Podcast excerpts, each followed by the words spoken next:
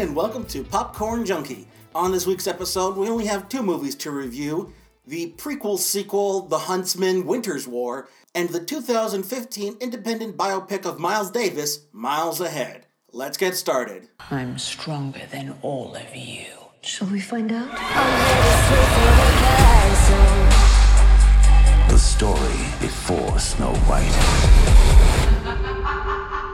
Oh boy. This was a fun one. So, yeah, back in 2012, Universal made a Snow White movie to essentially kind of compete with the live action Mirror Mirror that was around the same time, and essentially to try and build this sort of fairy tale universe, because that's what the big thing in Hollywood is now. Get multiple properties and build a universe. They're doing it with Hanna-Barbera, they're still trying to do the Universal Monster one. Since Avengers, the big thing now is universes.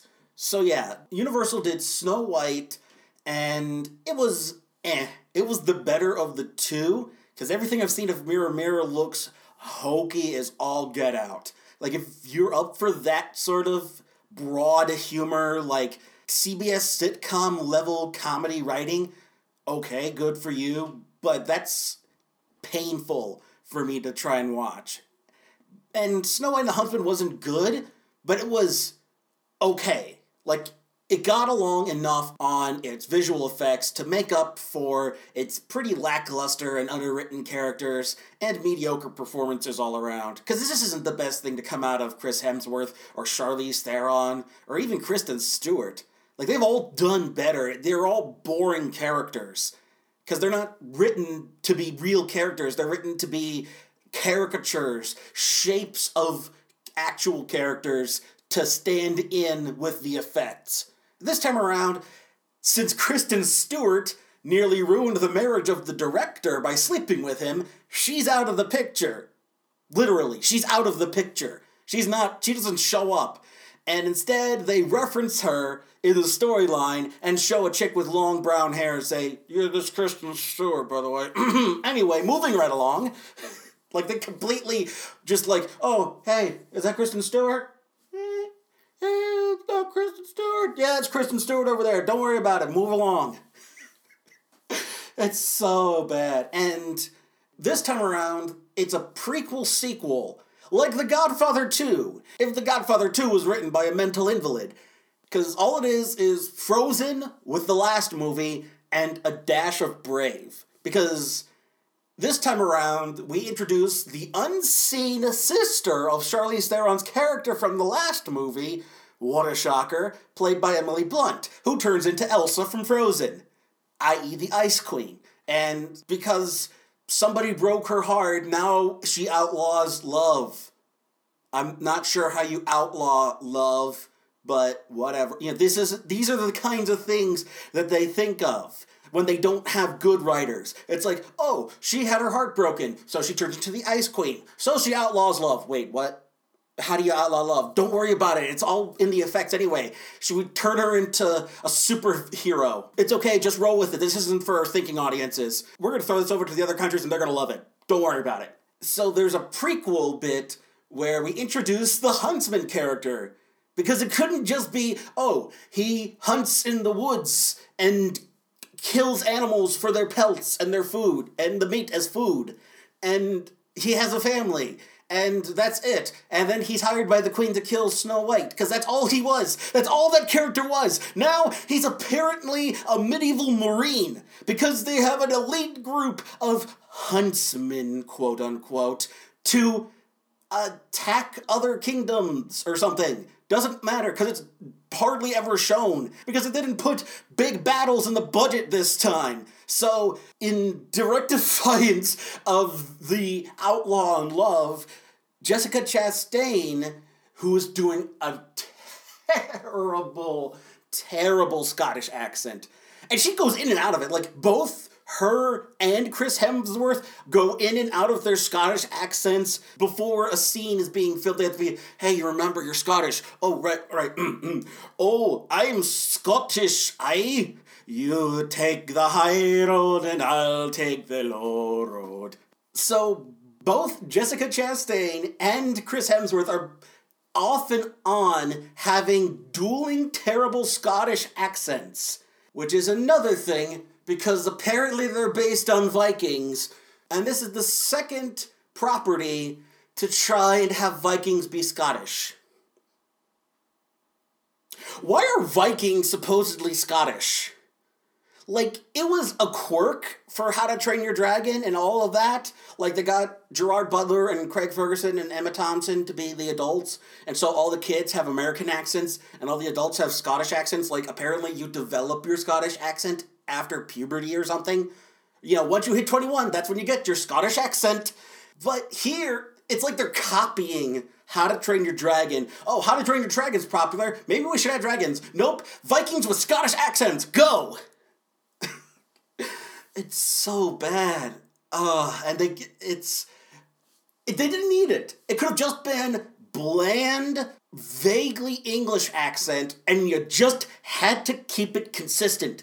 Keep it consistent with the rest of the movie. That's all you have to do. That's your only job. And these two kids couldn't do that. It's like, oh, hey, we forgot your Scott. Not doing another take. Move on. So, yeah, the prequel bit is about the introduction to the huntsman by giving him a second love interest. Because remember, he had a wife and kids in the last movie, and they're only brought up once by him making a vaguely burial mound of rocks. And then they're never mentioned again. You'd think throughout the recourtship of Jessica Chastain and Chris Hemsworth, he would be like, "Oh, by the way, um, uh, how to wife and kids? What? Oh, what? You know, just uh, uh, how wife and kids." I'm sorry, I didn't quite get that. Uh, oh, must be allergy season. Never brought up. Never mentioned again. The continuity of this movie is for shite. Uh, speaking of things barely from the last movie, uh, Nick Frost is the only dwarf to return. The only other dwarf I remember from the last Snow White, from the first movie, is Bob Hoskins, and he died. And a bunch of the other dwarves died in like a wannabe Lord of the Rings battle. And then there was Nick, and Nick Frost was the one of the ones that lived, and they just bring him back like, oh, we couldn't get any of the other dwarves to return. They were busy doing actual movies, so hey, Nick Frost isn't busy, so we'll do him, and then he's got. And he's got a brother, another sibling that was never introduced in the last movie. And then, hey, on the good side, they do have two dwarfen women. On the bad side, they were only introduced to hook up with the two dwarf men. That is it. That it's like the progress is one step forward and two steps back. You introduced female dwarf characters, which are so rare in a lot of fantasy film, and then they're only there to hook up with the dwarf men. And the one was like a really sweet girl, and Nick Frost has his eye for her, and they hook up, and that's fine. Like I could have gotten okay with that because they had like this tough, tomboyish dwarf woman, and she was funny. She got a lot of great lines in, and at the end of the movie, they could have just easily had her be okay with Nick Frost and the other dwarf woman hooking up. No, they gotta pair her up with Nick Frost's brother because God forbid a main character leave this movie single. oh, such terrible, terrible writing. Um, I'm getting really off track for the story. So yeah, that all there's the whole prequel business with setting up uh, not Elsa and hooking up Chris Hemsworth and Jessica Chastain for the next part of the movie, and then it takes place after where they mention Snow White in passing. Oh yeah, Snow White's still the queen, by the way. Everybody, it's okay. Snow White's still the queen, and you know it's okay. She's the queen, not appearing in this movie. And Chris Hemsworth has to go get the golden mirror, and he he that's where he meets up with Nick Frost and the other dwarf that wasn't in the last movie, and then eventually runs into Jessica Chastain, and then they run into the dwarf women. And the really cool thing I like is the goblins in this movie. They look more like trolls. They have ram's horns, and they dip their hands and feet in like this golden bog water to make it look like they have golden armor. And I dig the design. They're only in one scene of the movie, and then they're completely forgotten. It's like, oh hey, we have this cool design for goblins. Oh yeah, that's great. We're going to only use them in one scene and then completely forget about them by the end of the movie. But but, but we put all this work into all the designs and the horns and the there's a big fight and then nothing and then like their blood is tar and you could use that to set explosions or yep they're only in one scene moving along jesus movie so yeah eventually uh, not elsa gets the gets the mirror and charlize theron comes back because contractual obligation because she's the only other woman from the last movie who we can get and she is nowhere near as like she's barely in this movie. She's all over the marketing. She's like second build after Chris Hemsworth. She is barely in this movie. She shows up in the beginning and then shows up afterwards because some mystical magical it's magic. We don't have to explain anything and she's back.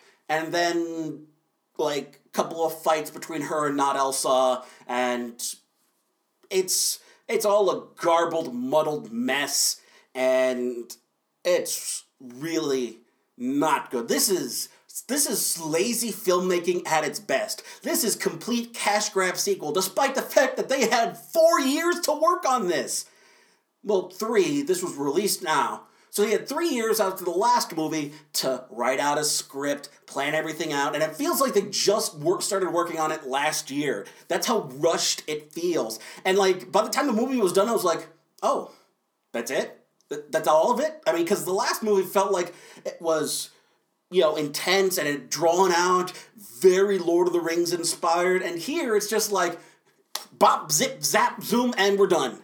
It's like, okay, look, we're contractually obligated to make this movie. Just just go. Just go. We, we want the money. Go, go. The hunt Snow White and the Huntsman 2, the search for more money. Isn't that always the case? So yeah, this is marketed also as a prequel. And poor Liam Neeson was attached to do to fill in all the blank spots of the narrative with narr- with his voice, and he gets to have and he has to say some of the dumbest stuff, like you know the story of Snow White and the Seven Dwarfs, but but let's tell the story that came before, or something of that nature. And he is completely like he could have been anybody. They could have gotten Billy Connolly. He would have been just as good narrating this garbage. Just adding Liam Neeson doesn't make it better because it's like, oh hey, the narrator's back. Why is the narrator back? Oh, because they didn't write that part into the actual movie. Okay, gotcha. So yeah, um, this is not worst of the year bad. This isn't like Norm of the North or even Gods of Egypt levels of bad. This is just like this is cult classic levels of bad. I don't know how to describe. I can't think of a good movie to relate it to. But it's one of those hokey, really badly written, effects driven movies that was completely unnecessary and just crammed into the movie with like a hammer and crowbar. Quick, get that in there. Get, get. Or rather, split in half and hammered onto the ends of the last movie. Okay, hey, we last end of the last movie. What now? Okay, quick, use Elmer's glue to fix it and add it and get get get get down the other side. Okay, we're good. How's the narrative looking? It's completely falling apart. Perfect. Send it out there. Oh god, yeah. So yeah, the Huntsman. Because Snow White slept with the director and nearly ruined his marriage and was deemed a whore by the media, so we're not bringing her back. Woo! God forbid we bring her back. Uh, so yeah, The Huntsman Winter's War. Just go watch Frozen and Lord of the Rings instead. Do yourself a favor. Also, then watch The Avengers. That way you can get your Chris Hemsworth fix. And if you want your Charlize Theron fix, Mad Max Fury Road. So yeah, you, you instead of watching this piece of crap, go watch Frozen, the entire Lord of the Rings trilogy, The Avengers, and Mad Max Fury Road. It's a lot longer haul, but you get a lot more out of it. Go, go, go, go, go! This is madness. I am not dying over this jazz tape. Don't call it jazz, man. That's a made up word. It's social music. This weekend was relatively light. Not a whole lot came out this weekend. It was pretty much just The Huntsman, and uh, in my area, there was a wider release of a festival movie from last year, written, directed, produced, and starring Don Cheadle as trumpeter Miles Davis.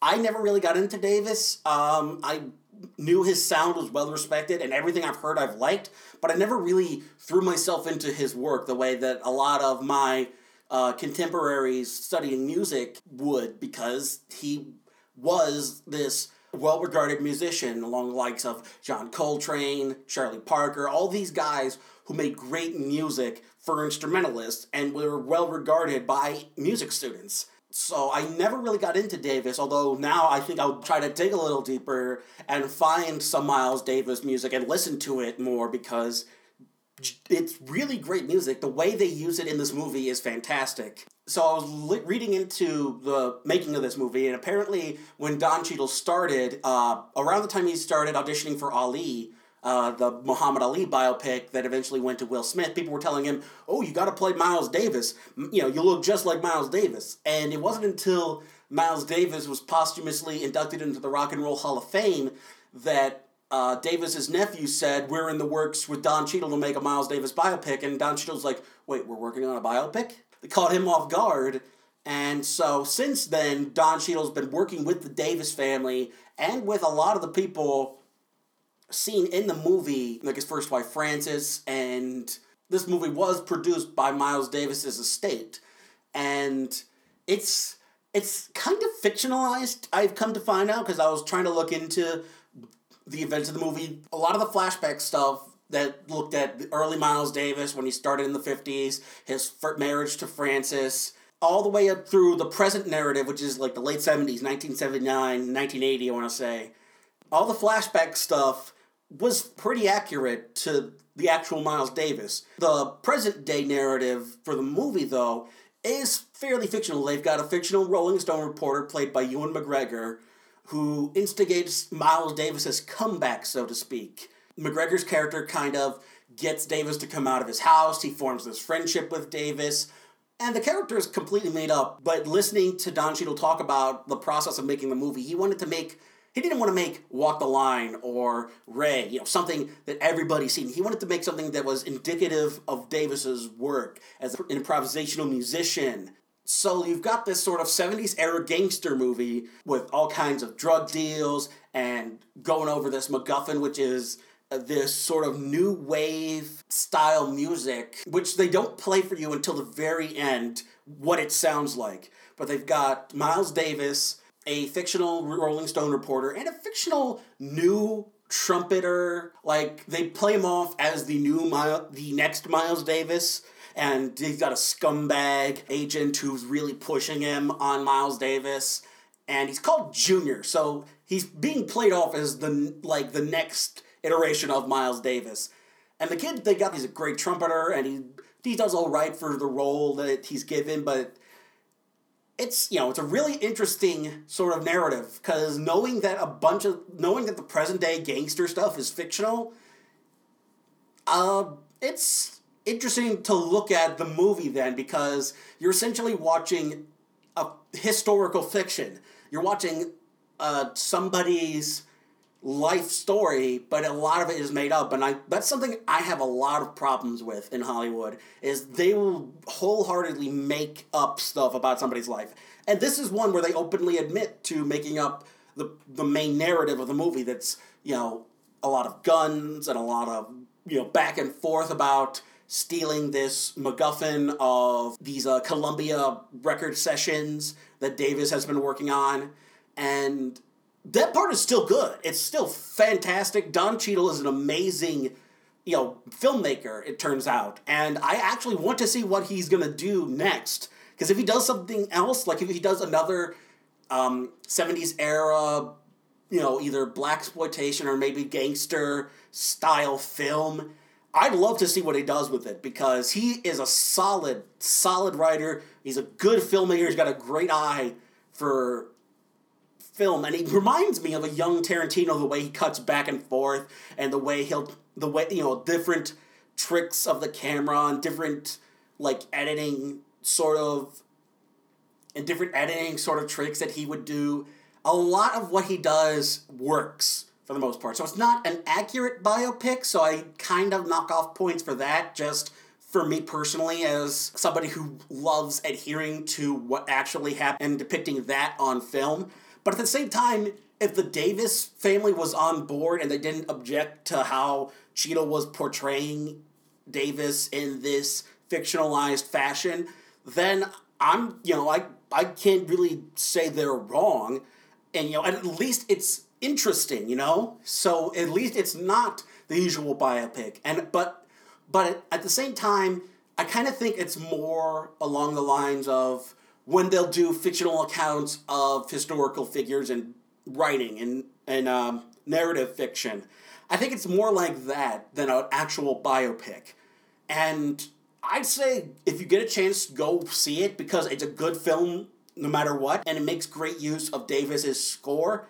And it focuses a lot on his first wife, who Davis even admitted to being his first true love, despite marrying Cicely Tyson towards the end of his life. And Cicely Tyson also helped, real you know, was instrumental in his comeback.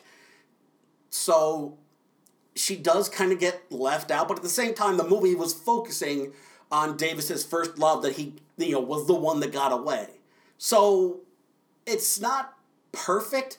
It's a great first film. Like I would love to, you know, this is one of those first films by a director and a writer that really shows you there's a talent underneath that. And I'd love to see Don Cheadle do more, even if it's more independent stuff like this, more festival film stuff, and you know stuff that takes a year to get out to the public. Because this was 2015 when it premiered at New York and Toronto and various film festivals. So this is described as a 2015 movie, despite being released a year later. But yeah, if you get the chance, go see Miles Ahead, named after one of Miles Davis's albums. And after the break, we'll be back for some prequel talk.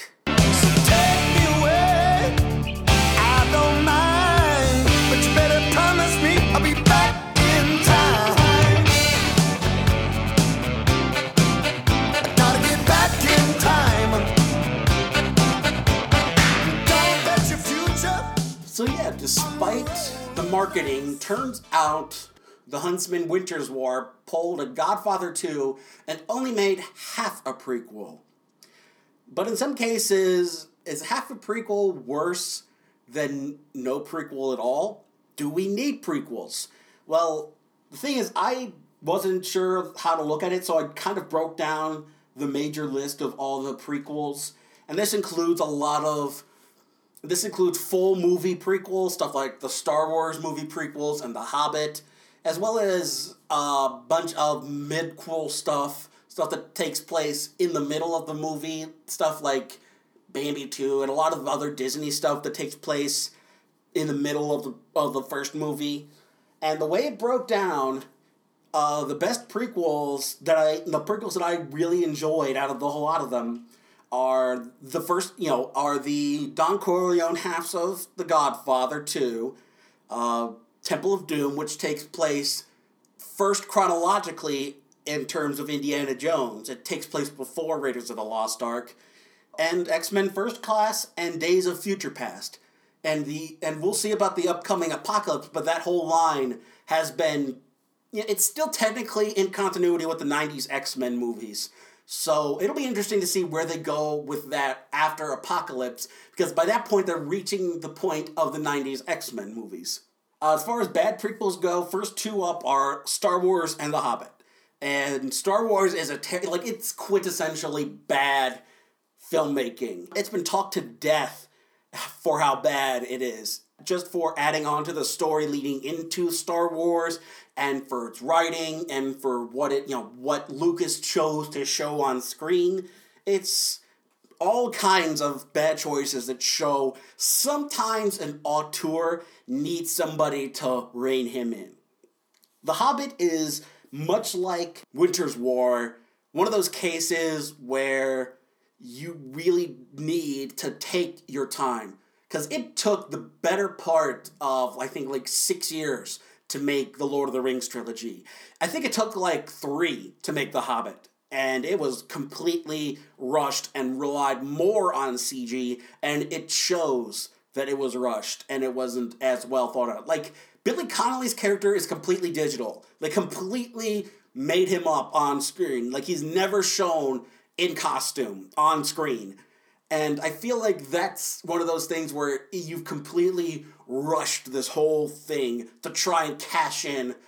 And good that they did because if they hadn't, Christopher Lee would have died while they were still making the movies. But at the same time, there's so much more you could have done with The Hobbit, and really so much less at the same time because you didn't need that much. You didn't need the Tauriel character and the love triangle. Legolas didn't need to come back. I applaud Viggo Mortensen for not coming back, despite the fact that it would have been a great paycheck and he would have been with his friends again. But he didn't need to come back. He was good. Aragorn wasn't in The Hobbit yet. He wasn't introduced to Lord of the Rings, so you don't need Aragorn in The Hobbit.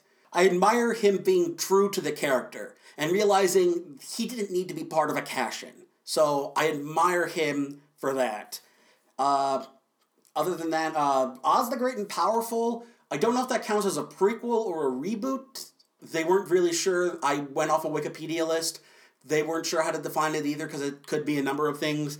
Either way, Oz the Great and Powerful is one of those cases where if the first movie where they had like Robert Downey Jr. signed up and it it could have like that was one of those movies that suffered from bad casting with Mila Kunis and James Franco and bad writing overall because I did not like the way they intro they made uh, the Wicked Witch in this movie. If you aren't gonna go the Elphaba route where she's green the whole time, the way they did it here is not the right way to go, and it was a problem I had with that as well as Maleficent, where it's all about hearts being scorned. You know, it's all about women being scorned, and that's why they turn evil. And I hate that as a film, and I hate that as a plot device because it feels lazy. It's completely rote by this point, and you shouldn't be doing that now. We have better means of character development. After that, we've got Prometheus. Speaking of terrible writing choices, that mess of a movie, which at the same time wasn't terrible. The effects were good um, I loved Michael Fassbender's performance in the movie as the android character, and it was like, but like they make terrible choices in there. It's bad writing filled with plot holes, and the way they kill people off makes is completely unrealistic. And when you start to think about them, you're like, wait, that wouldn't happen because you know you turn left when something's rolling at you in a straight line, or you would play around with the alien creature. You would be professional and like put it in a box or a tube to take it back to the ship or something. I don't know. It's people broken it down better than me, but yeah, Prometheus was another case of a bad prequel and they're still trying to make it work. So good luck to Ridley Scott on that. He haven't really. The best thing he's done in a long time is The Martian, so maybe he should stick to more stuff like that. Next, you got is The Thing, the 2011 one that they did, which wasn't as good as the John Carpenter thing. And it relied wholly on you knowing the original thing. Like, if you know what happens in John Carpenter's The Thing, you already know what's going to happen in this version of The Thing, and it doesn't do it as well. So it's a complete retra- It's like a sequel that does a complete repeat of the story from the first movie. So you're doing that, but it happens before the first movie. And I'm not even saying that the Norwegian camp wouldn't make for a good story. I do think if you did it more as like a Norwegian, like if you got the guys who made Dead Snow to make the Thing prequel at the Norwegian camp, I would watch that. Otherwise, eh, what they came up with was not as good. Next one I have is Tremors 4, which was a direct to video prequel following the success of Tremors 3 Aftershocks and the Tremors TV series. You had Tremors in 1898 complete with Michael Gross in costume and a couple of Asians as the predecessors to the people who would eventually live in that town and it was essentially Tremors in the Old West. it's about as good as what you're thinking. If you're, in fact, you're probably thinking of a better movie from that description than what was actually made. So you can skip that. In fact, you can skip stop Tremors at two. You don't need to watch any of the next ones, especially that one with Jamie Kennedy. Things are bad when you've resorted to Jamie Kennedy. Next, what I have up are the Disney midquels Bambi 2, Fox and the Hound 2, and Tarzan 2, where they take place in the middle of the first movie, so they're technically a prequel. They're listed as prequels, at least on this uh, Wikipedia entry. So I'm at least going to talk about them because I have seen them. I've had I have seen Bambi 2, I've seen Fox and the Hound 2, and I've seen Tarzan 2. And all three are not good. They're nowhere near as good as their original movies. Best one of the three, I think, is Bambi 2. And I do have a personal bias. I did actually make a video about Bambi 2 for a review. And I tore it all to pieces. But at the, at the same time, I had to admit, I do kind of like it because that first movie holds a special place in my heart because it's one of those movies I grew up with. But this whole lot of Disney direct to video sequels, prequels, midquels, everything was all just cash grab, quick, put it out there so we can make the money. Next up, uh! Oh! Before the awfulness of Dumb and Dumber T.O. 2, you had Dumb and Dumber Er when Harry met Lloyd. Oh boy, that was a mess. And it completely. It was. It could have been anything. Like, if you made that with two completely different characters than Harry and Lloyd from Dumb and Dumber, it would still would be a bad comedy. Now you've got a bad comedy tied to a better comedy. And oh man, oh, I haven't seen it in so long because it was terrible to sit through and it was so poorly thought out. And I feel bad for the likes of like Cheri Oteri and all these other really good comedy actors and actresses who had to resort to being in this garbage heap. Ugh. Next up, X Men Origins Wolverine. Oh boy, if the Star Wars prequel didn't exist, this would probably be the worst prequel. As it stands, Star Wars has the worst prequel movies, which is quickly followed by X Men. Oh boy, Origins Wolverine. The one that silenced the Merc with the mouth and gave him Baraka arms and Cyclops vision. All terrible, terrible choices. Uh, so yeah, that movie exists. I don't think I have to say any more to that. The last three I have that I've seen that were listed were all horror stuff. The Paranormal Activity movies, two and three, which apparently took place before the first movie. I never really paid attention because all the paranormal activity movies were stupid to me. I never liked them from the beginning. And making it with 80s cameras didn't make sense any more sense than in modern day. And the whole lot of paranormal activity has been terrible to me. And I feel like paranormal activity will be better once they institute um, GoPro technology. By which I mean, if they go the hardcore Henry route, I think that'll save that series. In fact, I think horror can do a lot of great things with GoPro now that Hardcore Henry has kind of taken that first step. So I'm really like I really can't wait to see what they do with that. Um, aside from that, we've got Annabelle, the prequel to The Conjuring, which I haven't seen. I did see Annabelle though, and it was one of my least favorite movies to come out that year. I think it was 2014, and it was awful, just complete garbage. Like it starts off with a Manson family analogy, and then goes on to an even worse movie. Like if they had just done the Manson family, that would have been a decent movie. They'd start off with the Manson family and then make an even less interesting movie. So yeah, Annabelle, and it's garbage, and it's gonna have a sequel. Ah, you know what would be more fun is if they had managed to get the license to the actual Annabelle doll, which is a Raggedy Ann doll. That might have been interesting. If it was the same writers making that movie with the Raggedy Ann doll, it's still gonna be garbage.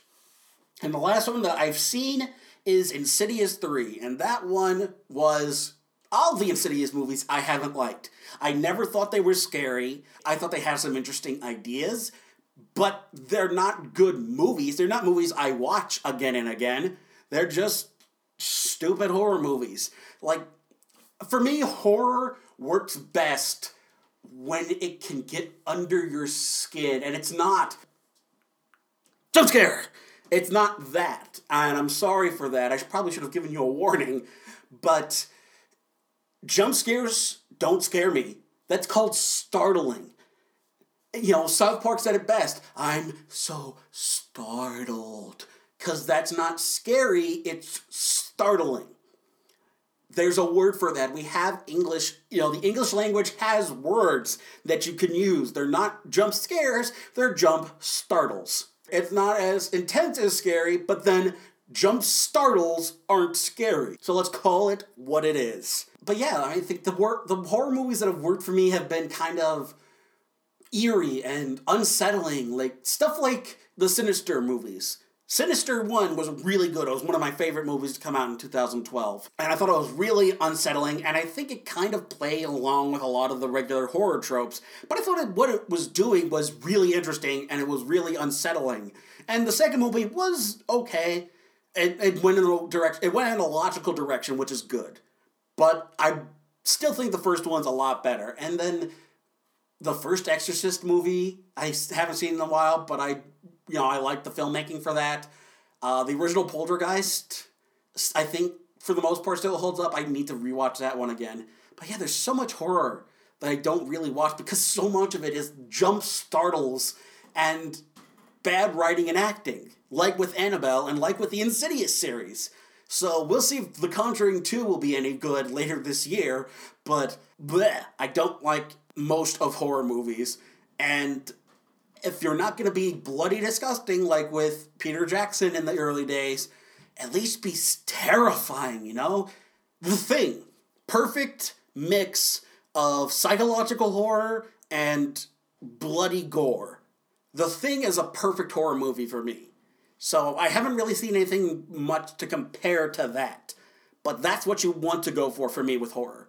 Uh, the other prequels I pulled up were stuff I haven't seen. I haven't seen the Little Mermaid 3, where they had, I believe, Diane Lane or somebody play Ariel's mom. I haven't seen that one yet. Probably will never see it. Red Dragon and Hannibal Rising, I haven't seen. I don't know if they're any good. I heard mixed things about Red Dragon, and I've heard nothing but bad things about Hannibal Rising. The best movie out of that whole franchise for me was Silence of the Lambs, because I never really got through Hannibal. So, eh. Haven't seen the series either. So much stuff that I haven't taken the time to see uh, Gods and Generals, which was a prequel to Gettysburg, neither of which I've seen. So yeah, there's all this stuff that I've that's out there that I've never seen, so I can't really comment on it. Zulu Dawn, which was a prequel to the British Zulu movie about the British Army versus the Zulu Empire. I haven't seen either of them, so I can't say to their quality. I know there's a video reviewer, British kid by the name of Nick Hodges, who does a series of historical based movie reviews called History Buffs that he does on YouTube. Just look up History Buffs on YouTube. He's his first movie was Zulu and he I don't remember if he went into Zulu Dawn, but either way, I haven't seen either so I can't really comment on them.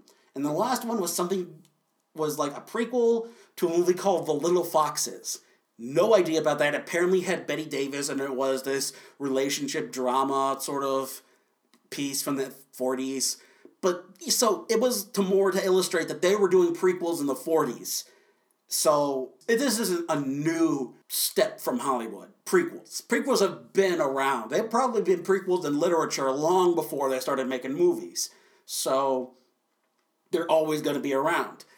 And I don't know if prequels are a good idea because so many of them have been done poorly as cash grabs, like sequels. Prequels and sequels have been done so poorly that it tarnishes the way that audiences view them because studios don't take the time to make good prequels and sequels.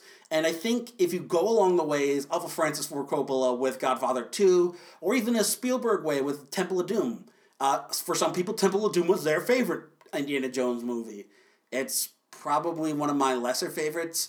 I go more for Raiders of Lost Ark and Last Crusade before Temple of Doom, but at the same time, I mean, Temple of Doom is not a terrible movie either. So there's a good way to tell a pre-existing story, and I think if you go the route of fans uh, of the previously mentioned Coppola and Spielberg and Lucas for the '80s, at least Spielberg and Lucas, or what Matthew Vaughn started with X Men First Class and what Fox has been doing with the X Men prequels. I think, depending on how Apocalypse turns out, the X Men prequel trilogy will probably be the best prequel trilogy to ever come out because First Class was good, Days of Future Past is excellent, and Apocalypse should be hopefully good. We'll see. I don't. I'm not familiar with the storyline that it's using from the comics, so we'll see how it turns out. If it's still the same guys working on it, it should be at least as good as First Class. Hopefully. If it's if it's at least as good as X2, X Men United, we're in good hands. That's about all I have to say for prequels, really. I think telling a previously existing story to uh, to add to a franchise can work. It helps if you have a good writer and good filmmakers on your hands to really iron it out, or else you get all of the garbage that I mentioned. That about does it for this week. So if you're listening to this, you're probably listening to this on SoundCloud, which is my new home for podcasting because Podomatic put a big limit on the podcast that I can host through them.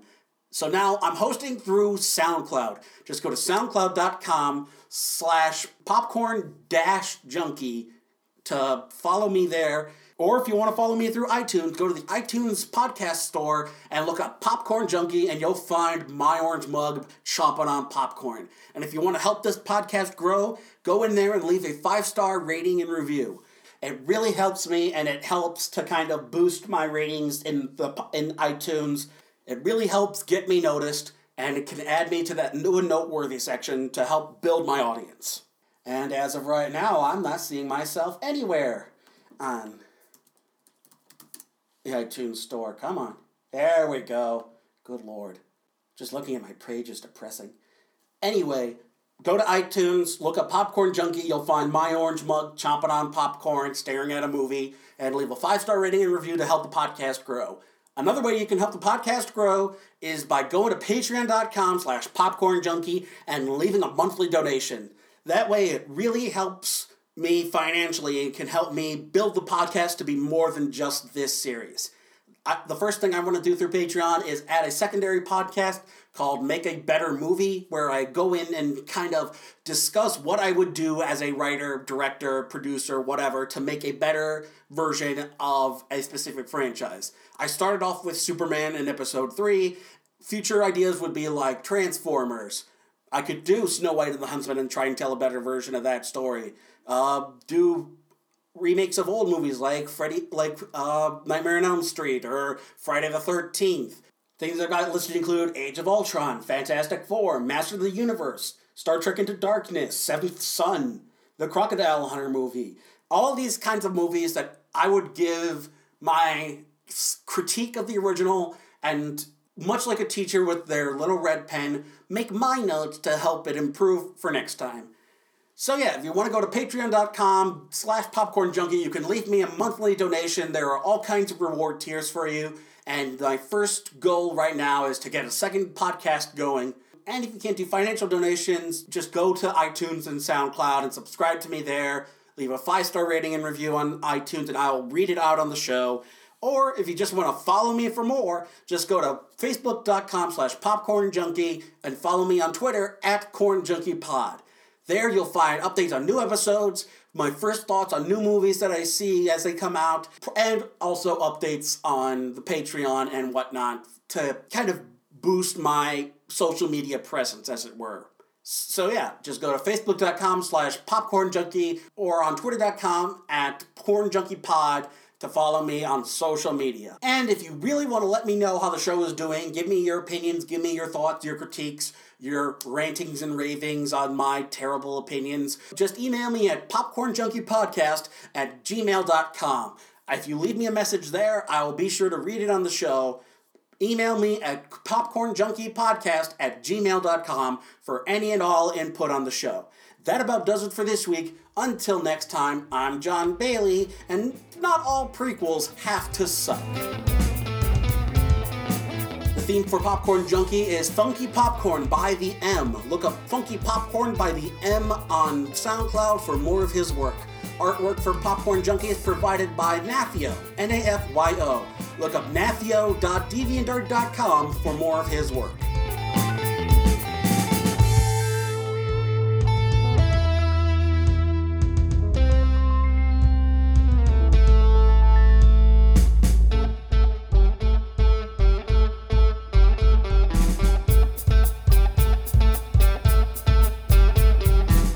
Fact I don't watch YouTube videos anymore because YouTube can suck a bag of dicks. The way they treat their user base that doesn't make them money is garbage and I hate them. Da-da-da-da.